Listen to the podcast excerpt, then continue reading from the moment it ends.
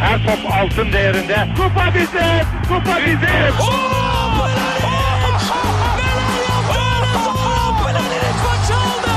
Dengeli de attı. İsabetine buldu. Magna Fontervi. Zora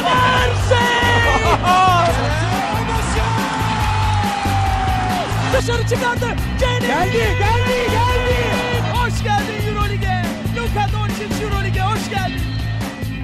İkili Oyun'un 50. bölümüne hoş geldiniz. Ben Serkan Mutlu. Mikrofon diğer ucunda her zaman olduğu gibi Ali Aktin ve Tancan Fümen var. Selam beyler. Selamlar. Selam. Yuvarlak sayılara bayılıyorum. 50. bölüme gelmişiz. Ama tabii ki de gene herhangi bir kutlamamız olmayacak. Ha, ben artık forma dağıtırsın falan diye bekliyordum ya dinleyenlere. Her 50 programda Boston forması verelim. O Bu podcast'i. SoundCloud'da repost eden bir kişiye Akçabat Sebat spor forması yok yok abi sonra isteyecekler vazgeçtim. Şaka beyler. Dikkat et. Ben öyle bir şey yaptım istediler çünkü yapma. Hayır sorun şu ki Akçabat Sebat forması bulamam yani. Artık söylersen bulacaksın. Ee, birkaç tane yorum var onları okuyacağım. Okumadan önce yorum, görüş, öneri belirtebileceğiniz kanallarımızı hatırlatayım. Web site adresimiz ikiloyun.com, mail adresimiz selam.ikiloyun.com, Twitter'da ve SoundCloud'da ikili oyun diye varız. Yayınlarımız Geek Yapar'dan takip edilebiliyor.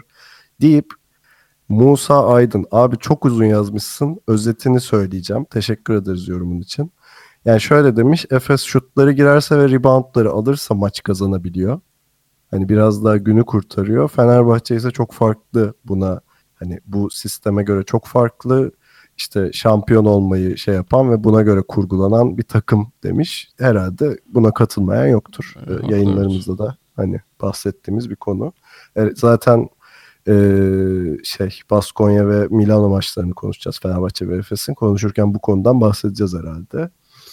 Erdi Avcı Tancan'ı ilgilendirebilecek bir yorum yapmış. Demiş ki yıllar önce ben 14 yaşındayken sen geç kalmışsın bence hiç başlamadan git diyen Samsun'daki Efes hocası sen benim ahımı aldın şimdi A takım çekiyor beliniz doğrulmaz umarım demiş. Ona bir destek de Barış Çalışkan'dan gelmiş. Beni de boyum kısa diye almamışlardı. Şişman şişman kocaman çocukları almışlardı demiş. Abi acınızı paylaşacak en az 10 bin Türk genci tanıyorum ya. Evet. Ee, bu arada geçenlerde şey okudum. Embiid yani şey 76ers'tan Embiid 2007 miydi neydi? 2009. 2009. 2009'a kadar hiç basketbol oynamamış herif. Yani, Antetokounmpo da Jason Kidd'i tanımıyordu ya. Şey. Ama örnekleri de var. Yani Tim Duncan'ın da o havuz hikayesi vardır yani yıkılınca Evet. baskete başlaması falan. ama hani şimdi 14 yaşındaki çocuğa sen geç kal Embiid 15 yaşında ilk basketbol topunu eline almış. Hani arada ya bir tanesi şu an NBA'in ya zaten şu an yıldız ama gelecekte domine edecek oyuncu olarak gösteriyor. Onun eski örneklerinden biri de Radman'dır ya. Meşhur Ha, pas pasçıydı falan muhabbeti. Gerçi Radman'ı anlayabiliyorsun abi. Gerçekten fundamental yeteneği. Ama Embiid öyle de değil yani. Tabii Embiid doğal yetenek işte. Ee, Tayfur Kırılmaz. Abi Euro Cup'ı fazla takip edemiyorsunuz biliyorum maalesef. Euro Cup'ın Türkiye'ye gelmesi ne kadar olası? Ben şöyle sorayım. Tür- Türkiye'ye gelir Euro Cup da sen gider misin o maçlara? yani şey bir de Eurobasket organizasyonunda bir de hani Türk Türkiye harici takımların maçları acınası sayılardaydı. Bu arada Euro Cup gelir gelmez değil ama e, şey izlenme sayıları ne olur onu düşünmek lazım bence. Yani ku- kupa da kupa da gelir bu arada ya istersen. o da olabilir. Ama şey yani ben hiç bakmadım Galatasaray'ın Daçka'nın Tofaş'ın seyirci sayısı nasıl maçlarda ne oluyor falan hiç bakmadım yani. Ya ben de bakmadım açıkçası. Ama yani ilk gördüğüm ilk hafta biraz izlemiştim. Ya hiç kimse yoktu yani. ya genel olarak seyircide şöyle bir algı var galiba ya hani biz izlemiyoruz da izleyen birileri vardır yine de soralım falan gibi bir şey oluyor Evet. herhalde. Ya şöyle tekrar açıklayayım. İzlemiyoruz maçları da kusura bakmayın. Yani sonuçlara falan bakıyoruz ama cidden hem NBA hem Euroleague bir de onu eklersek hayatımız kalmayacak. işimiz gücümüz var falan. Evet çok zor. Ee, deyip e, şeye geçelim Euroleague maçlarımıza. Sırasıyla Anadolu Efes ve Fenerbahçe'nin maçlarını konuşacağız.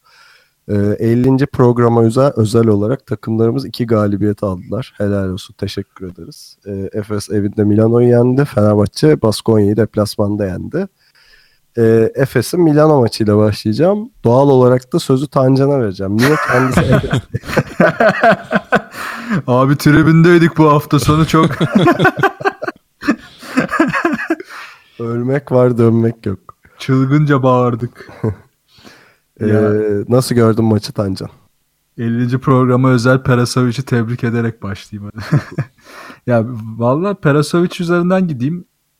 Bayağı iyiydi bu maçta. Yani şu açıdan iyiydi. Normalde daha bir düşük profili bir koç herhalde bir noktada Lido ve McCollum'u aynı anda ikisini de bench'e atamayabilirdi. Hatta geçen hafta daha takıma katılmış Dragic'i ilk 5'e koyduğunda takım içi dengelerde de sıkıntı yaşayabilirdi. Ama hiçbir şey yaşamamış ve Milano'nun kısalarının fırsat bulduğunda bu Efes'i çok kötü yenebileceğini de iyi görmüş. Hiç fırsat vermeyecek bir 5'le çıkmayı planlamış. Bu çok hoşuma gitti. Yani Dragic'in ben geçen hafta dediğim gibi sayısal olarak e, nicelik olarak bu takıma çok çok bir şey vereceğini düşünmüyordum. Hala da düşünmüyorum ama nitelik olarak yani takımın savunmasına yaptığı katkı, genel olarak tempodaki katkısı, hareketli olması bu yani o takımda böyle bir iki kişi hareketliliği başlayınca genelde tetiklenme başlar. Diğerlerini tetiklemiş. E, Bu çok değerli. Yani Dragic'in boyunu çok mutlu etti beni açıkçası. Bir de onun yanına Motum da 4 numaraya yerleştikçe takımın hareketliliği de artmaya başlamış. Yani tabii yine de Milano'nun çok üst düzey bir Euroleague oldu, takım olmadığını da gözden kaçırmıyorum ama Efes için işte bu geçen hafta bahsettiğim 6 maçlık serinin en önemli maçlarından biriydi bu da. Özellikle alt taraf için çok kritikti. Efes de bunu kazandı. Ve burada yani aslan payı Perasovic'indir ya. %80. Ya Milano üst düzey bir Euroleague takımı değil ama tam Efes'i yenecek takım bir yandan. Aynen. Öyle bir şey de var. Ee, Ali sana geçirmeden ben şeyi söyleyeyim. Efes adına böyle en heyecan veren şey bu arada sorunları kesinlikle devam ediyor Efes'in. Bahsederiz onunla ama hani böyle savunmada kapılan bir top ya da çekilen rebound üzerinden gelen enerji sayısı diye bir şey var ya Efes'in böyle Evet. iki yıldır etrafında debelendi ama bir türlü beceremediği. Hani nihayet onu bir kavramaya başladılar yani. Biraz daha az panikli ama hızlı oynamak falan şeklinde. Bu iyi haber ama kötü haberler için Ali'ye bağlanalım isterseniz. Ali bir gömsün rahat. Bırakın bana.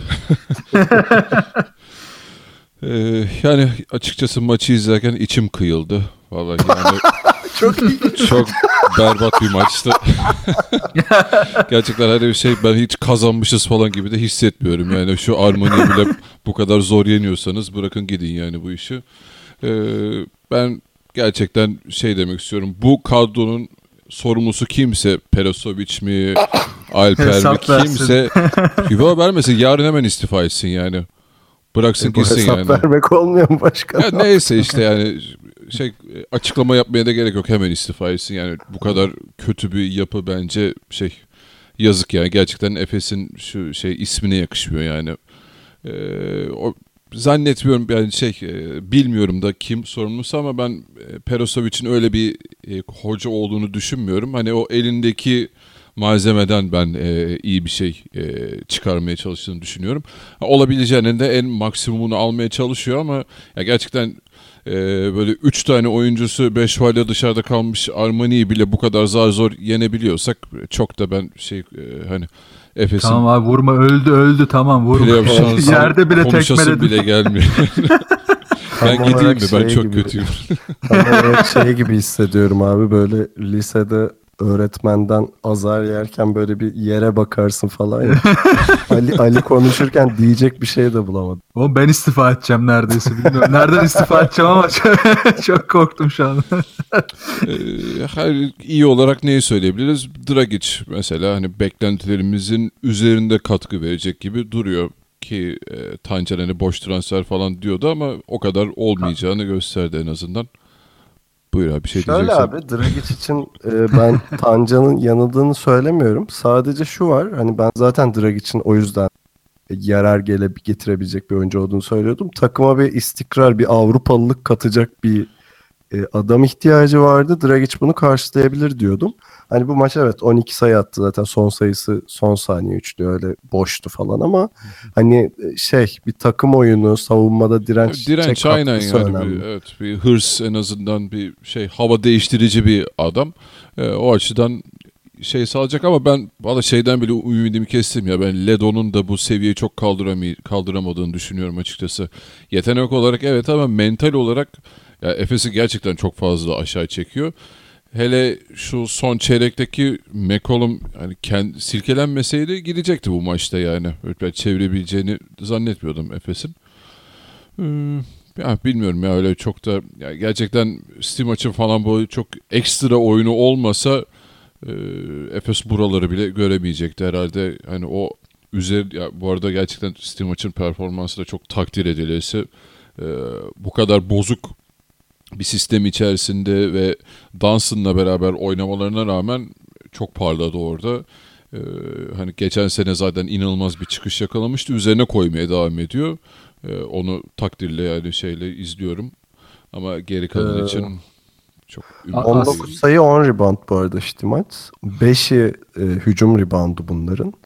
E, ve 9 kere faal almış. çok etkileyici. E, yani o pota altındaki bitiriciliği ve inadı Efes'in hani tek güçlü yönü şu anda. Bu bir gerçek yani. İşte istekli ve aç olanlar ortaya çıkıyor ya. Motum, işte Stimac, Dragic. Bunlar daha aç. İşte Josh Adams. Yani ne kadar kaliteleri belli olsa da Perasovic'in daha aç ve istekli olanları ön plana çıkarması iyi oldu. Yani Dragic konusunda bu arada yanılabilirim de dert değil. Keşke yanılsam da.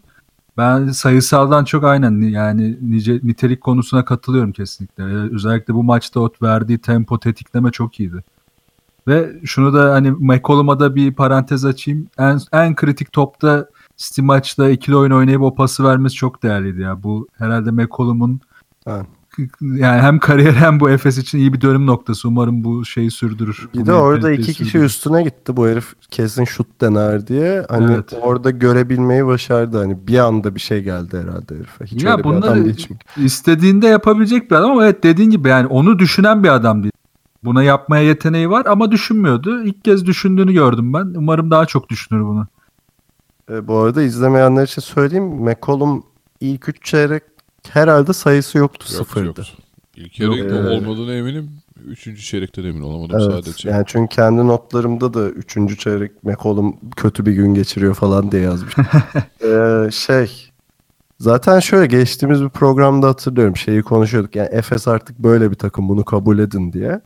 Ya gerçekten de bir oyuncunun bir anda özel bir şey yapması gerekiyor. Hani işte bu bu maçta da McCollum oldu. Bu yani şey işte maç zaten şey standart hani iyi oynuyor da e, bunun yanına işte bir oyuncu daha geldiğinde işte McCollum'un şutları girdiğinde falan maç kazanabilecek seviyeye geliyor. Maalesef Efes böyle bir takım arkadaşlar. Yapacak bir şey yok. Yani Evet. günü kurtaran hani günlük çözümler üretebilen bir takım.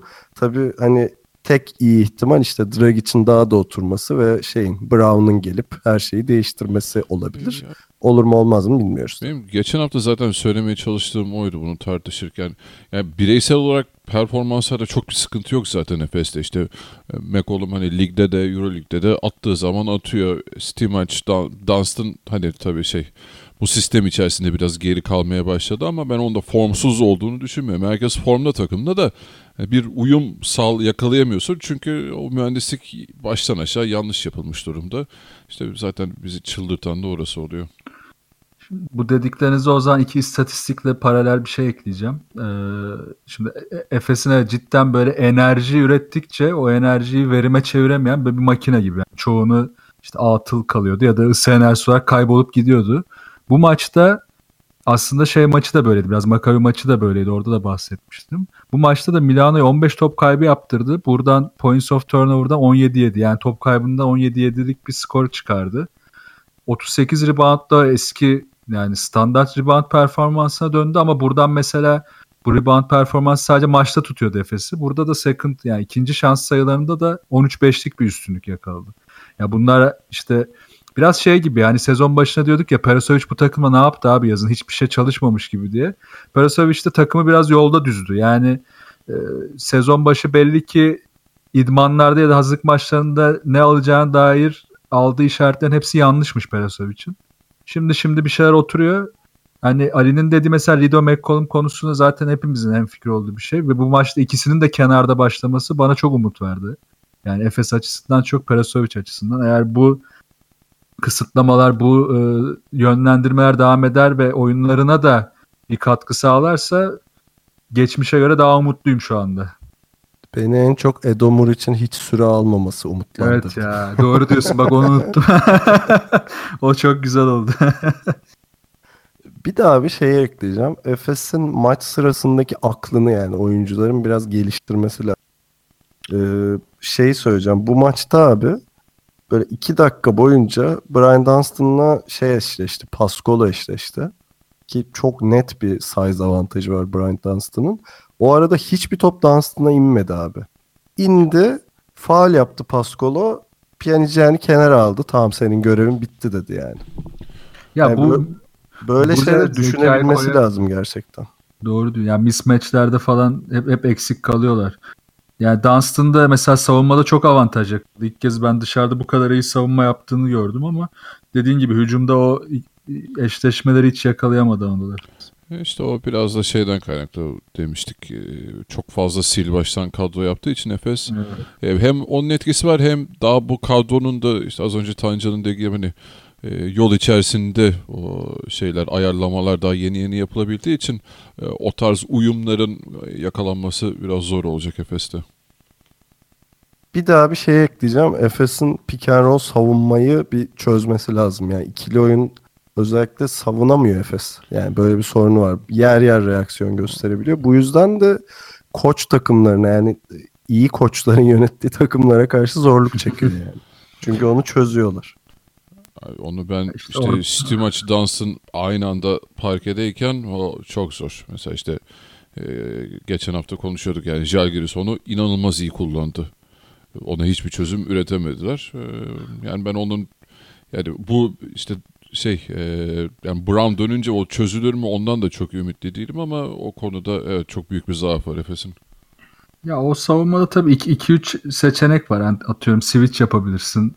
İşte alttan ya da üstten geçersin gibi ama hani switch yapma opsiyonu biraz düşük Anadolu Efes'in. Çünkü Ayaklar Switch- yavaş. Evet hem ayaklar yavaş hem kısaların o e, sırtına alma gücü düşük. Yani mesela Fenerbahçe örnek vereyim. İşte orada Wanamaker ya da Bobby Dixon geçen seneki Bobby Dixon çok güçlü kalıp pozisyon alabiliyordu top aldırmayacak şekilde. Yani arkasında kalmayabiliyorlardı. Bu Anadolu Efes'teki oyuncu profiliyle pek mümkün değil. O da hani evet Perasovic'in işini zorlaştırıyor bayağı orada.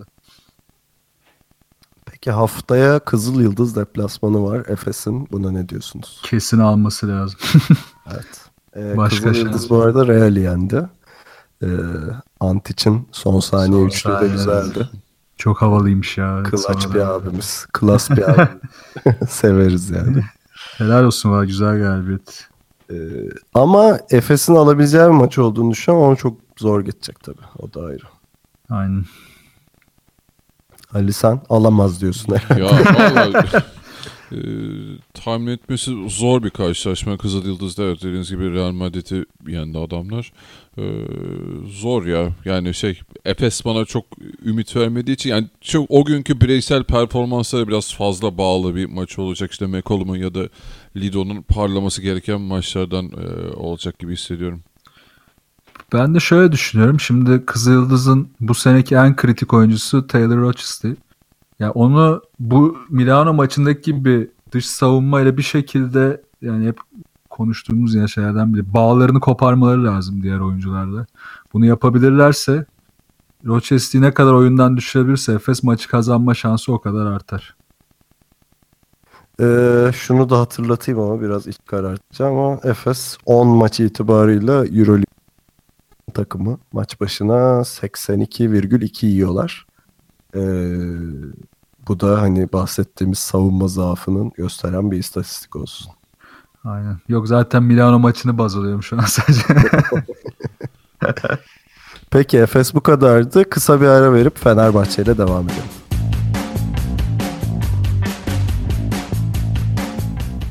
Fenerbahçe Baskonya deplasmanında bir talihsizlik serisini kırmak için İspanya'daydı. Yanlış bilmiyorsam 7 maçta 7 mağlubiyet aldığı bir e, deplasman şeyinden bahsediyoruz geçmişinden. Ki geçen senenin mağlubiyeti herhalde unutulmaz yani. Çok. Obradovic basın toplantısından sonra da söyledi bu aklımızda olarak oynadık diye. Ve herhalde yani sezonun en sağlam Fenerbahçe'sini izlediğimiz maç oldu. Yani hani iyi maçlarını izledik Fenerbahçe'nin ne bileyim CSK deplasmanı vesaire ama burada çok özel özellikle 3. çeyrekte şampiyon gibi oynadı Fener. Hani bunu altını çizerek söyleyeyim. Ee, deyip Ali ile başlayalım. Katılıyor musun Ali bu görüşlerime? Ya kesinlikle yani sadece 3. çeyrek değil bu ilk çeyrek falan iyi başladı sonra bir düştü işte Baskonya orada farkı bir yakaladı sonrası çok ezici geçti ya yani Fenerbahçe gerçekten yani siz bizim seviyemizin yakınından bile geçemezsiniz arkadaşlar diyerekten oynadı yani. Hiç bütün maç boyunca ne bir şey hissetmedim ben. Ee, bir çekişme döner mi falan çok ezdi geçti Fenerbahçe gerçekten Baskonya'yı. Ee, tabii şunun da e, unutmamak lazım. Ya Baskonya her ne kadar son birkaç haftadır çıkış yakalasa bile en azından kadro yapısı olarak e, önceki iki ya da üç sezonun Baskonya'sından uzaklaştı onlar da biraz. İşte Hanga'yı kaybettiler, e, NBA'ye Shane Larkin'i yolladılar falan. O Fenerbahçe'ye ters gelen kısımları biraz yontulmuş oldu otomatik olarak Baskonya'nın. E, Fenerbahçe'nin o geçen seneki defansif zaafları en çok işte böyle Mike James e, falan tarzı çok hızlı gelen e, guardlara e, karşılaşıyordu. İşte Shane, Shane Larkin de onlardan biriydi. E, Baskonya tabii evet dediğim gibi o ana silahlarını biraz kaybedince e, Fenerbahçe'ye karşı hiç varlık göstermedi. Yani sadece biraz şey noktaları oldu.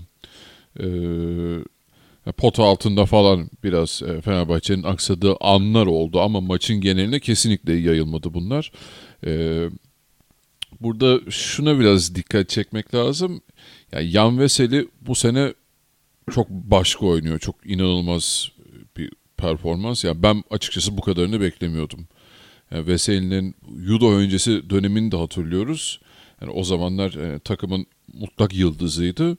Bu sene belki onun üzerine çıkıyor olabilir. Tabii hani daha başındayız sezonun sonlarına doğru nasıl gider bilemiyorum ama çok çok özel bir performans izliyoruz.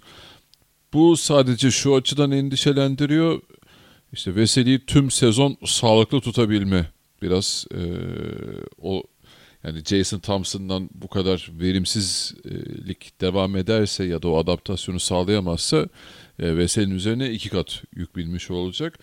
Neyse ki hani bu maçta şey hazır olduğunu iyicene gösterdi Ahmet Düverioğlu. Yani gerçekten o da geçen seneden beri ne zaman süre verilse bir dakika ise bir dakika, 20 dakika ise 20 dakika yani çok iyi niyetli, her zaman üzerine koyan, ne görev verilse yapan e, bir yapıda. O da çok olumlu. E onun haricinde son haftalarda övdüğümüz işte Datome'nin, Nanal'ın inanılmaz formları ki bu maçta mesela şey de önemliydi. Sulukas'ın gerçekten oynaması gerektiği gibi oynadığı bir maçtı. Öyle çok saçmalamadı falan. Ve herkesten oynadığı herkesten şey Jason Thompson hariç katkı alan bir Fenerbahçe vardı sahada. İkili oyunu dinlediğiniz için teşekkür ederiz. Bize her zaman Oğlum bütün pastayı yedim bize hiç kalmadı ya. Herkesten bahsediyor. Abi çok keyifliydi ama maç ne yapayım. yok yok ağzına sağlık. Ee, Veseli tarafında yani Tancan'a geçirmeden söyleyeyim. Veseli'nin en çok abi. geliştirdiği şey yani çok hoşuma giden özelliği saha görüşünü çok genişletti. Yani o uzundan uzuna pas olayını özellikle Ahmet'i çok iyi kullandı orada. Ee, yani şimdi tam yanılıyor olabilirim ama Ahmet'in attığı bütün sayıları pasını Veseli vermiş olabilir. Ee, bakayım. 6 asistle bitirdi sanırım. 6 asist var evet. Yani Sulukas'la aynı sayıda asistle bitirdi. Yani zaten Veseli'nin şeyini biliyorsunuz olayın işte enerjisi çok yüksek vesaire ama buna eklemiş olması inanılmaz bir değer Fenerbahçe için deyip Tancan'a geçireyim. Ya bunları yapabilmesinin nedeni de bence şuydu. İnanılmaz iyi bir analiz yapmış Fenerbahçe staffı. Yani Baskonya'yı yenmek için gereken her şeyi zaten iyi görüp iyi planlamışlar. Bir de Baskonya'dan bir gireceğim aslında buraya. Mesela yazın Timma'yı izledik Letonya'da. yani Timma'nın kullanım şekli Baskonya'nın yaptığı gibi değil maalesef. Hani biraz da sırtı dönük, low posta topu alıp topu yönlendirip yani gerektiğinde savunmayı dışarı çeken bir oyun olması lazımken çok daha böyle verimsiz kullanıyorlar. Yani, Yani, dış oyuncu gibi kullanıyor. Evet, evet, aynen. Yani onun Keçen Aynen öyle. Hem gibi şu- kullanıyorlar. Aynen ilk yarın tamamı neredeyse öyle. Sonra ikinci yarı uyandılar. Sırtı dönük top vermeye çalıştılar. İşte burada da o analiz yeteneği devreye girdi Fenerbahçe staffının. Aldırmadılar o topların çoğunu ve top kaybı yaşanmaya başladı. Zaten Timma'nın da bu tip alışkanlığı maç içinde tekrar kazanamayınca bir anda ona dönmeye çalışması da zor oluyor. Ve onun hani bu kadar dışarıda tutunca da bu oyuncu ya da savunmada yanlış oyuncularla eşleştirince e, onun o sertliğinden, direncinden de oluyorsunuz.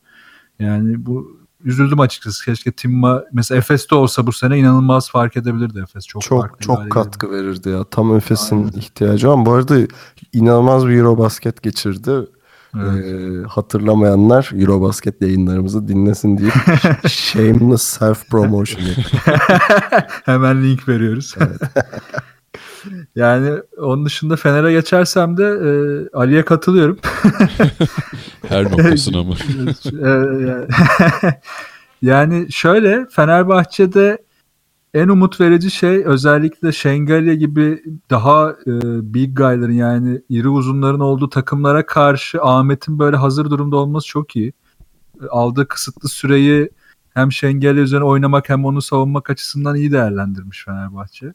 Bir de tabii Thompson'ın burada yumuşak kalacağı çok bariz yani bağırdığı için sezon başından beri zaten oyuna girdiği kısa sürede de aldığı faullerden gördük sıkıntısını. Ya iki dakikada iki faal aldı. Kendisini tebrik ediyoruz gerçekten. Evet yani rezalet ya. Yani her koç yani Obradoviç ben hem koç olsa olsun sinirden herhalde çıldırırdı orada. Zaten kısıtlı bir şey var. Neyse Allah'tan Melli de artık kenardan iyi gelip iyi bir verim sağlıyor. Ee, burada yani iki nokta vardı bu analiz konusuna yine döneceğim. Birincisi ritim takımı Baskonya ve ritmi yakaladığı anda şut temposu çok fazla artıyor. Yani bu Real maçında zaten gösterdiler. Buna ilk yarı izin verdi Fenerbahçe. Aslında izin vermedi. Burada çünkü savunma direncini oluşturamadı. 6-4 üçlük attı Baskonya. Maçın toplamı 21'de 5. Yani son ikinci yarı Boboa 5'te 0. Çok keskin bir şutördür kendisi. Evet yani Ee, rezalet attı. oynattılar üçlüyü. 15'te 1 zaten ikinci yarının tamamı. Yani burada işte Fenerbahçe'de Efes bölümünde konuştuğumuz o e, switchlerle ikili oyunları savunması ve özellikle switch yaptığında dış şutlara izin vermeyecek şekilde iyi pozisyon alması, mismatchlere de engel olması buna yol açtı. Ya Fenerbahçe'nin şimdi Efes için demin dedik ki oyun aklı biraz daha kısıtlı. Yani takım olarak oyun aklı. Fenerbahçe tam tersi oyun aklı çok yüksek Fener'in. Mesela ikinci çeyreğin başında bir ara şeyleri işte pick and roll'u switch'te şey savunmamaya başladı Fenerbahçe. O ara Şengel Şengel'e çok iyi işledi orayı. Ya sonra hiç şey bile yapmadan hani mola bile almadan herhalde bir bakış yetiyor yani şeyle yandaki staffla. Switch'e döndüler fark bir anda 5'e indi yani. Yani Fenerbahçe buralarda şey koyabiliyor o çok değerli. Bir de şeyi söyleyeceğim. Ee, şey Martinez çok iyi bir koç zaten geçtiğimiz yayınlarda da söylemiştik. Hani birkaç özel şey de denedi. Veseli'yi provoke etmeye çalıştı Malmanis'le. Evet ya falan. maçın başında özellikle. Ee, o, o tuzağa düşmedi falan ama bu çok bariz yani. Bu tamamen şey kurt koç şeyi bu. Bu söylenmiştir yani şeyde. e, soyunma odasında. Ama Obradoviç de ona karşı bir dört kısalı beşi vardı. Guduric, Sulukas, Nanali, Vanamaker, tek uzun Veseli. Bir de üç uzunlu beş. Hani bunların tamamı ikinci çeyrekte gerçekleşiyor bu arada. Ya bayağı başını döndürdü Baskonya'nın. Zaten ikinci çeyrek skoru 26-12. Çok o özel. tek uzunlu 5 çok iyiydi bu arada. Çok iyi savunma yaptı o ya. İkinci yarıda da Evet. çok iyi savunma yaptı. Ee, tabii o şey bazı takımlara karşı işleyecek bir şey onu da unutmamak lazım. Ama Obradovic'in bunları çok sevdiğini biliyoruz yani. Real'e karşı o 5 kısalı şeyi hiç unutmayacağız herhalde. Ay, şu- bak o mesela Real'e karşı yaptığı bile o bir playoff e, hazırlığıydı en azından. Normal lig maçında bunun hazır olarak bir anda sahaya sürülmesi bence çok daha etkileyici. Yani biliyorsun lan ben 3 uzunla da oynarım, tek uzunla da yeri gelir 5 kısayla. Ya playoff'a önceden bunu hazırlayabilirsin ama normal sezonun herhangi bir çeyreğinde bir anda tak diye bunu sahaya sürmek bence çok çok etkileyici. Bir de abi devam ettim. Bunu geçen hafta da söyledik. Bunun Kasım ayında işliyor olması Fenerbahçe Heh, için inanılmaz bir şey. Yani çok çok erken ısındı Fenerbahçe lige. Yani o yüzden dedim ya şampiyon gibi oynuyor diye. Fenerbahçe geçen sene baharda bu havayı yakalamıştı. Şu an kabadayı gibi gidiyor. Yani şey demiştik ya çok zor bir sürece girdi işte üst üste 4 maç çok zor olacak. Olympiakos, CSK, Kimki, Baskonya. Bir tek Olympiakos'a yenildi. CSK ile Baskonya'yı deplasmanda yendi yani Fenerbahçe. Evet, çok iyi ya o skorlar önemliydi yani. İşte şey de var çok e, yani Dixon bakalım ne zaman form tutacak da bu Kalinic meselesi ne olacak? Thompson olacak mı olmayacak mı? Endişe verici taraflar orası bence sadece. Ya Thompson'ın durumu bence böyle bir yollanma gibi bir şey olmaz herhalde de biraz böyle geçen sene Nani'nin yaşadığı bazı süreçleri daha sert yaşayacak gibi geliyor bana. Nani'nin de böyle bazı maçları vardı geçen sene. Çok basit hatalar yapıp bir daha oyuna hiç dönemediği maçları olmuştu. Thompson'da ama bu sene kötü yanı Nani daha fazla ışık veriyordu. Thompson sadece birkaç maçta ışık verebildi. Ya biraz kafa olarak da artık toplaması lazım kendini. Kafa olarak demişken de bu arada Ali biraz değindi ama Sulukas'ı da çok gömdük birkaç programdır. E, sıfır top kaybı ve elinde çok az top tutarak oynadığı bir maç oldu. O açıdan da hakkını verelim Sulukas'ın. Evet, evet çok konsantre oynadı ya. Evet bir silkinip kendine gelmiş yani o da. Ha bir de şeyi ekleyeceğim. E, o da önemli. Fenerbahçe sezon başında bu rebound sorunu çok yaşıyordu. E, kısalar şeye alıştı. Yani rebound bizde çekmemiz Evet, evet. lazım gerçeğine. Bakıyorum Vanamaker 6 rebound çekmiş mesela. Sulukas 3 işte falan. Hani bunlar çok değerli sayılar Fenerbahçe için. Bunlar hep konuşulup kafalara vurulmuş. Ya işte Obradovic'in farkı bu ya. Hani birçok koçun aklına bir- birçok şey maç içinde gelir. Zaten bunları düşünmek için oradadırlardır ve hani bunların yani akıllı koçlardır. Ama çoğu hazırlıksızdır, çalışkan değildir ya da e, önlem alacak süresini iyi ayarlayamamıştır. Yani bu hem idman süresi olabilir, belki sezon öncesi hazırlık süresi olabilir. Obradovic bu konularda çok çalışkan ve staffını da iyi çalıştırıyor yani. O yüzden de her şartı, her duruma hazırlıklı. Bu dediğin durumlar oluştu da işte rebound sorunu oluştu. Bunu hemen önlem üretilmiş. Sulukas'ta düşüş var. Buna hemen bir çözüm bulalım konularını çok hızlı çözebiliyor. Ee, Nanalı'yı öveceğiz mi ya? Gerek yok. iki haftadır çok övdük. Herhalde. haftada, bu haftada %50 ile üçlük attı galiba. Hala lider herhalde şeyde. evet evet. Üçlüsünde. Hatta hala lider. Peki abi biraz provoke ederek soracağım. Ee, Nanalı böyle giderse çünkü üzerine de koyarak gidiyor herif. Zaten hani şutu iyi, defansı iyi. Bu sefer hani drive'larını geliştiriyor, top sürme vesaire derken bu yolun sonu NBA materyali olur mu arkadaşlar? Ha, yok. çok net söyledim. Şeyi bilemiyorum tabii. Şu an hala bir gelişim e, sürecinde diyelim. E, nereye kadar gider bu haliyle bilemiyoruz ama e, yani bir dış oyuncu olduğu için ben de biraz zor görüyorum. Zor zor. Ben de zaten provoke etmek için. Yok evet fiz yani yok çok zor ya. Hiçbir şey bulamadım söyleyecek. hani şunu yapsa bir şeyler Yani- olabilir diyeceğim de. Yani böyle three point and D falan öyle bir. Ya işte D için de biraz daha güçlenmesi lazım ya. Ha bilmiyorum belki çok çok inanır bir yaz böyle inanılmaz çalışır kendi özel bir koç tutar güçlenmesi üzerine odaklanır iyi bir menajer bulur falan yani bütün gezegenler bir araya gelirse neden olmasın çok çok tuhaf oyuncular zamanında gitti NBA'ye o da bir şansını dener belki ama çok zor. Ee, iyi. Nanalı'yı dövdük. Önümüzdeki hafta Fener Barcelona deplasmanına gidiyor. Bir de onu konuşalım. Yine Nanil'i överiz herhalde orada. İnşallah. yani Barcelona gibi boktan savunma yapan bir takıma karşı ben yine coşacağını düşünüyorum. Yani benim de şey katılıyorum yani bu hafta da Katı- zaten e, dandik bir performansları vardı ve çok zorlanacağını düşünmüyorum Fenerbahçe'nin. Yani CSK deplasmanında yenildiler ama ondan önce Maccabi ve Valencia'yı evinde yendi. Onu da unutmam lazım. Ya yine tabi biraz şey var orada. Hani ritim vermemek özellikle eee, şeyi e, yine bak gardın adını unuttum. Bizim küfür ettiğimiz gardımızın adı neydi Barcelona'da oynayan? Hörtel. Ha, Örtel mi? Hörtel. Evet o kadar silmek istiyorum ki kafamdan yine unuttum adını. ya Hörtel'e ritim vermeyip onu bozdukça iş kolaylaşır. Yine orada da biraz hani devreye girecek oyuncuları Fenerbahçe baştan silerse ritim vermezse Abi Örtel bu sene %18 3 sayı ortalamasıyla oynuyor. işte da berbat atıyor. Direkt kafasına vurmaya devam etmek Ama lazım. hep böyle olur ya böyle adamlar böyle atar sonra bir Fener Efes'e karşı İşte. bir coşar falan. O yüzden dikkat etmek lazım. Peki ekleyeceğiniz bir şey yoksa Fenerbahçe'yi de tebrik ederek kapatalım. Yok.